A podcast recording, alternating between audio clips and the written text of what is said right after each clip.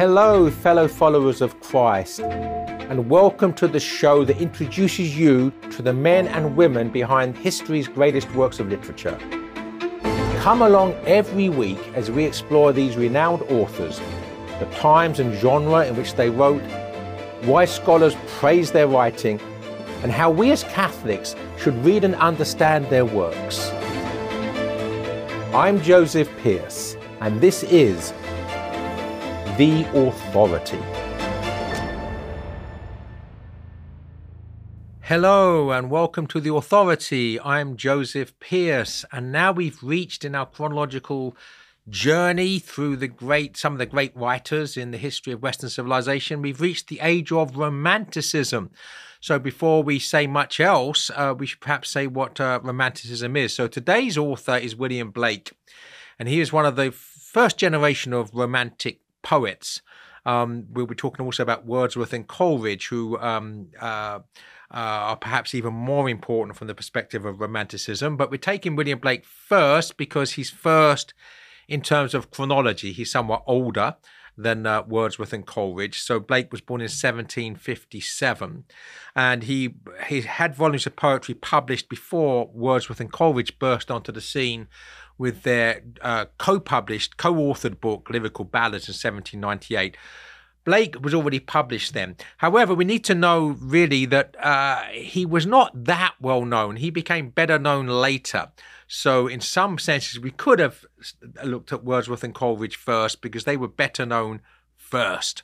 But but because Blake was, was actually writing before they did, I thought I would take it this way round. So we, we need to understand what Romanticism is before we can really understand what William Blake, William Wordsworth, and Samuel Taylor Coleridge, and even later Romantic poets such as Keats, Byron, and Shelley, and Romantic novelists such as Mary Shelley and the Bronte sisters this whole movement of romanticism, what is it? Well, in many respects, it's a reaction against the Enlightenment. So the Enlightenment, which is name it, it, gave to itself, that we are the enlightened ones. The, another name that, that that that it gave to itself was the Age of Reason. Uh, this was a, a, an idea that that the past was inferior to the present, that only the present age was enlightened and understood reality. Only the present age was rational and used reason, that previous ages were all um, shackled by superstition. So it's um, it's dis- dismissing the past. It's what C.S. Lewis calls chronological snobbery, uh, superciliousness towards one's ancestors, to believe that the, the latest generation knows all the truth, or at least more than all previous generations. So this has dismissed the great legacy of the great writers, such as Homer, Dante, and Shakespeare. And we should say, by the way, that there haven't been any writers of that caliber since, or the great philosophers.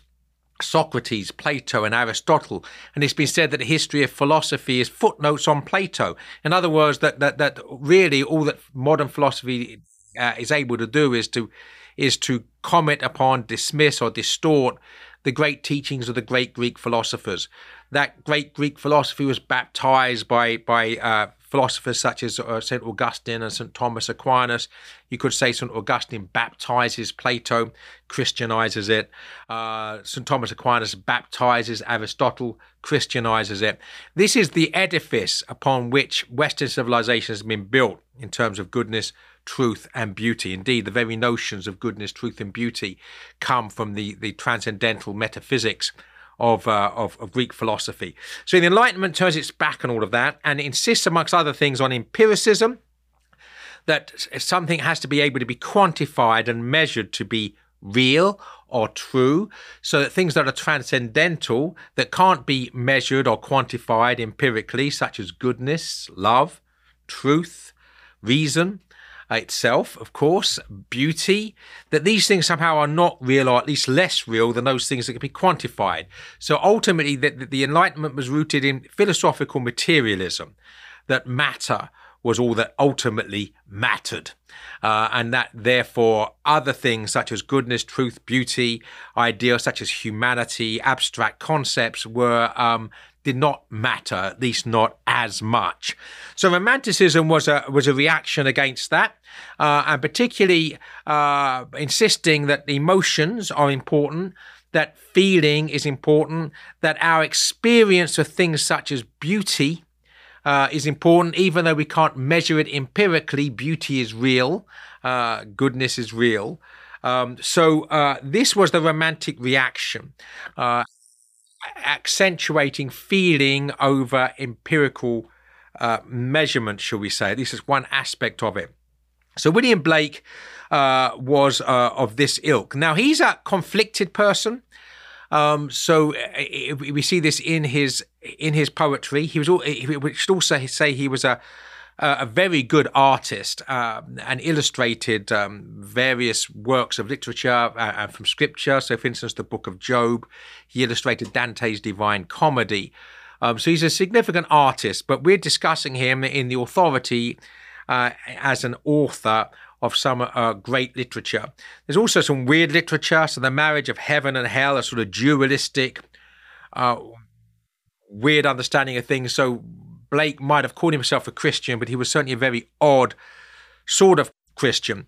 Uh, but the best way of understanding him probably is to look at his work and to and, and to discuss it from there. He was certainly no friend of Orthodox Christianity. He did not like the Catholic Church. Several of his poems um, speak disparagingly of priests and uh, of uh, of uh, his understanding of Christianity as being something sort of dark and and um, uh, life negating. Uh, a, sort of very sort of well a misunderstanding of what Christianity is. But he, we see also his uh, anti-Catholicism, the fact that he's alleged to have been very actively, violently involved in the Gordon riots and the Gordon riots took place in England, um, uh, led actually by a Scotsman called Lord Gordon, but it was a, a protest against the giving of an element of uh, religious liberty and political rights to England's Catholics, who at this stage had basically been without any rights uh, and persecuted relentlessly for um, 250 years at this point. Um, from the 1530s to the 1780, the time of the Gordon riots. So the fact that Blake felt strongly enough against Catholicism that he's willing to actually riot uh, to to uh, in protest at Catholics having political rights and liberties says a great deal of where he stands. Does this mean that the Catholics should not really bother to read him? Absolutely not. And I hope that the, the few poems we're going to look at will show that. So I'm going to actually focus in, in here on three of his poems. Um, and we'll begin with Jerusalem. Now, all of all of these poems are included in uh, the the book Poems Every Child Should Know, which is published by Tan Books and which I compiled. And the selection uh, from William Blake's poetry includes these four poems. The first I'm going to start with is the poem Jerusalem, which was set to music by Sir Hubert Parry and has become, at least in some circles, as the unofficial English national anthem, uh, the British national anthem, if you like, or the national anthem of the British Commonwealth or the British Empire, is God Save the Queen, I was going to say, but now we have to say God Save the King. But this is, uh, has been adopted, especially, for instance, by rugby supporters of the England, the national team, as uh, as England's unofficial national anthem when sung to the tune of Hubert Parry. I'm not going to sing it, you'll be very pleased to know, um, but I'm going to read the actual original poem by William Blake, and it's it's actually part of a bigger work, but it's known colloquially as Jerusalem. And did those feet in ancient time walk upon England's mountains green? And was the holy Lamb of God on England's pleasant pastures seen? And did the countenance divine shine forth upon our clouded hills? And was Jerusalem builded here among these dark satanic mills? Bring me my bow of burning gold. Bring me my arrows of desire. Bring me my spear O clouds, unfold, bring me my chariot of fire. I will not cease from mental fight, nor shall my sword sleep in my hand, till we have built Jerusalem in England's green and pleasant land. Now, irrespective of William Blake's own odd theology, uh, uh, and quirky understanding uh, of religion, this is a poem which uh, all Catholics can feel entirely comfortable with, and I'm going to unpack it a bit. And did those feet in ancient time walk upon England's mountains green? And was the Holy Lamb of God on England's pleasant pasture seen? This might seem an odd question, or two odd questions. Of course, we might say uh, that the the uh, Holy Lamb of God, that Jesus Christ didn't set feet in ancient time on England's mountains green or pleasant pastures. But in actual fact, there is an ancient legend, two ancient legends that go right back to the dawn of, of, of English history. In fact, before English history, England means Angle land, the land of the Angles. This story goes back before the Angles arrived to the time just after the Roman conquest. Uh, so actually, this would be uh, just about before the time of the Roman, Roman conquest, the original story. So the legend is that St. Joseph of Arimathea, a relative of uh, uh, uh, Jesus, brought him as a child, if you like, on a holiday or a vacation to England. Uh, unlikely, not necessarily impossible. Uh, we don't probably should not believe it has been literally true, but St. Joseph Arimathea was a rich merchant. There was a lot of mining in southwest England. And the story, the legend is that they arrived at Glastonbury. Glastonbury in Somerset in southwest England is the oldest uh, known uh, center of Christianity in England. Certainly, uh, even in the third century, they were talking about the chapel to the Blessed Virgin in Glastonbury being ancient. So it's entirely possible that uh, it dates back to the first century. The first Christian missionaries would certainly have come to England uh, with the arrival of the Romans. That's the way Christianity was spread around the empire with the. Uh, uh, where the Romans went, Christians were going too because Rome was becoming Christian. Um, so the usual date for the first arrival of, of, of, missionaries to England is 63 AD, 300 years, sorry, 30 years after the crucifixion. And again, the legend is that they were led by St. Joseph of Arimathea. And on that occasion, uh, he brought with him the, uh, the, the, the, um, the chalice that was either used at the Last Supper or was um, uh, the chalice by which the blood of Christ was was was collected uh, when it was spilled uh, after the uh, the uh, the lance is placed into Christ at the crucifixion. Again, very unlikely, but very important, even if it's not true, because it's from this that the, all of the legends of the Holy Grail uh, King Arthur and the, the, quest for the Holy Grail. The Holy Grail is this chalice that's allegedly been brought to England by St. Joseph of Arimathea. But prior to that, it's said that the feet of Christ himself set foot on England's pleasant land, green and pleasant land, um, because he was brought by his relative, St. Joseph of Arimathea. Now, Say, irrespective of whether it's true, the fact there's a desire for it to be true says a great deal for the faith of the of England. The fact that this legend is part of England experience, the whole Arthurian legends based upon it, but also the fact it's desired by William Blake says a great deal about his own um, um, fervent wish for it to be true, for Christ to have stepped foot. Um, was Jerusalem builded here among these dark satanic mills? So this again is a motif of Romanticism to to be uh, opposed to the the the the, the pollution uh, of the industrial revolution, to the change of lifestyle, to the urbanization of culture, to the belching of pollutants, uh, of smoke into the atmosphere from these new industrial mills brought about by the invention of the steam engine.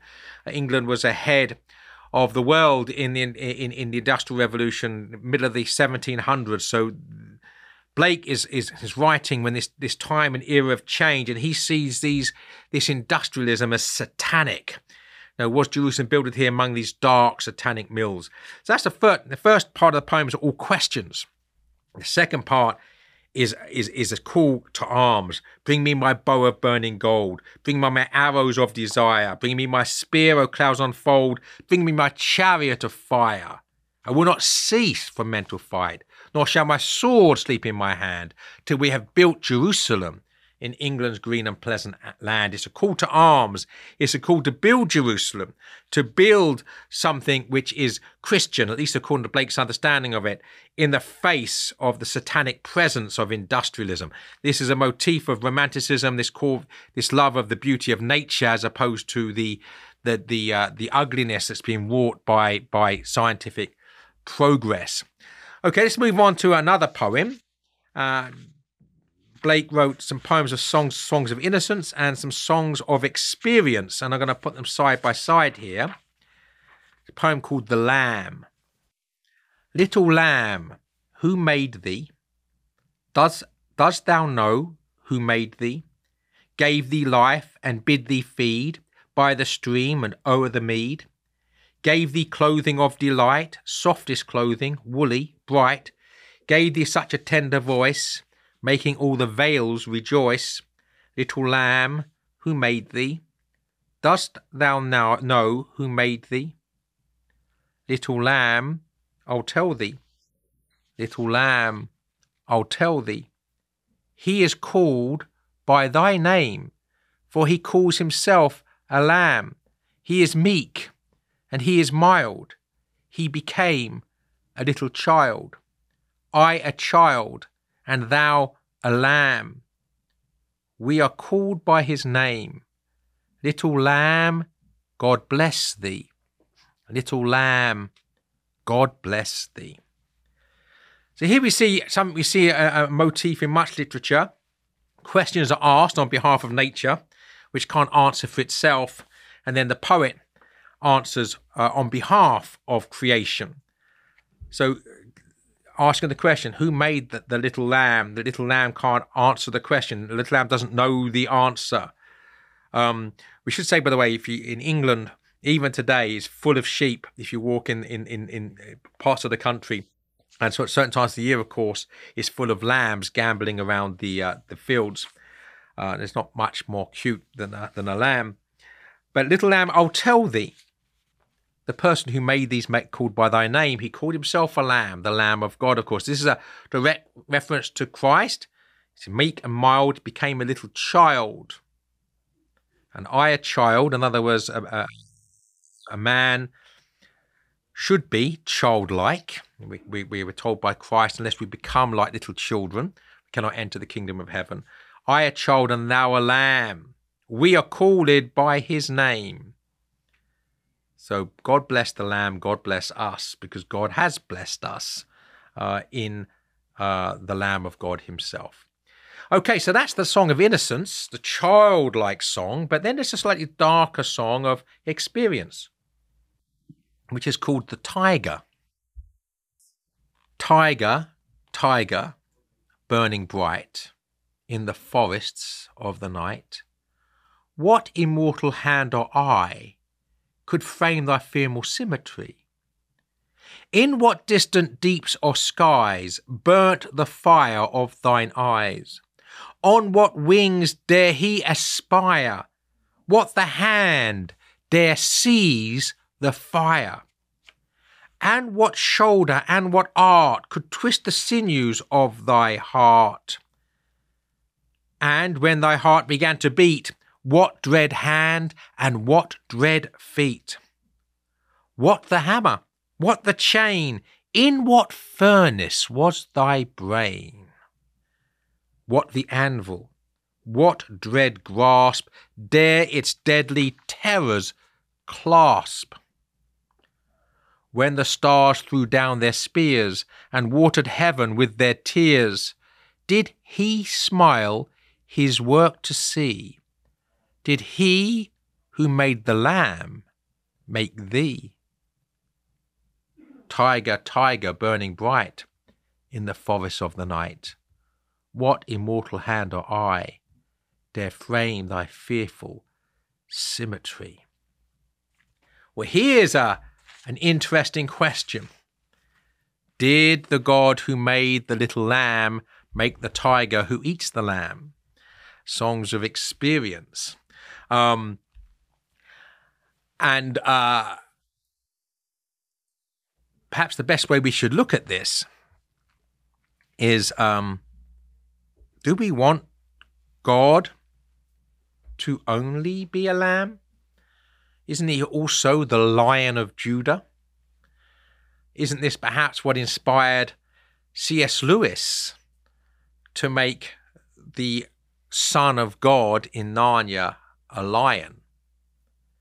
Do we want Aslan to be a tame lion? We are told he's not a tame lion. He's good, but he's not tame.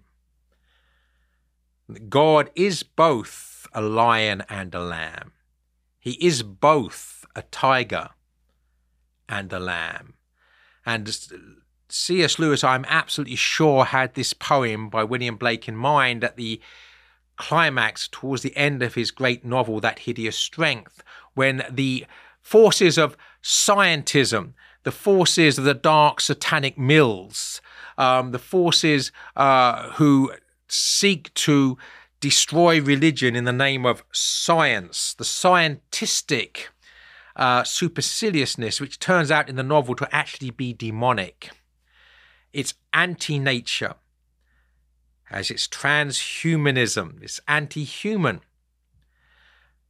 In Lewis's novel, it is a tiger that is let loose amongst these enemies of civilization that wrought the anger of God as it rips its way through, killing these people. No, Aslan is not a tame lion, and God is not a tame tiger. We'll finish with one other poem by William Blake. Or at least we'll finish our look look at his poem uh, poetry. And this is, you know, what is love? The, the, the, the, the, the quintessential important question. You know, the, Beatles, the Beatles say, all you need is love, and they're completely correct. All you need is love. But what is love? What does John Lennon mean by love? Is it the same as what Jesus means by love? Because that's the important question. And these are questions that are being asked in this poem by William Blake The Clod and the Pebble. Love seeketh not itself to please, nor for itself hath any care, but for, an, but for another gives its ease, and builds a heaven in hell's despair. So sung a little clod of clay, trodden with the cattle's feet but a pebble of the brook warbled out these meters meet. Love seeketh only self to please, to bind another to its delight, joys in another's loss of ease, and builds a hell in heaven's despite. Only 12 lines, but certainly 12 power packed lines, potent lines. So the Clod basically says that love is selfless. Love gives itself for others, doesn't care about itself, um, sacrifices itself, and through this self sacrifice builds a heaven in hell's despair. Whereas the pebble, on the other hand, says, on the contrary, love seeks only to please itself, to bind another to its delight. In other words, to uh, sacrifice others for its own self gratification. Joy is in another's loss of ease. That, it, that basically, in having its self empowered through its pride, uh, it gets a delight in using and abusing others, and in this way builds a head in heaven's despite. It's interesting, however, because the pebble is beautiful. And it and it warbles out meters meet. It sings beautifully. Looks beautiful. It sings beautifully. The other one, however, is trodden all over. It's ugly. Clod of clay trodden with the cattle's feet. The pebble is beautiful but hard. What is Blake saying? I'm not completely sure that we know what Blake's saying. I'm not completely sure that Blake knows what Blake's saying, but he certainly uh, puts the two versions of love there very, very clearly. Either love sacrifices itself for the other, or it sacrifices the other for the self. Um, both words could be called love, and they are called love because in the modern understanding of the word love, is doing your own thing. Well, doing your own thing means treading on others. Um, so here we see, perhaps encapsulated in this poem, the conundrum, the riddle that is William Blake. Um, that he is somewhat schizophrenic. You know, anybody who writes a book on the marriage of heaven and hell uh, and tries to see that one somehow ever being inseparable from the other, uh, that sort of dualism is bound to lead to some sort of confusion. So I see romanticism in terms of the first generation, Wordsworth and Coleridge being what I call the light romantics, not light in, as in Bud Light, um, thanks be to God, um, but as in that which brings light as opposed to that which brings darkness. Second generation, Byron and Shelley were much darker, much more narcissistic, much more um, uh, agnostic or atheistic, even. But Wordsworth and Coleridge, as we see, were profoundly Christian.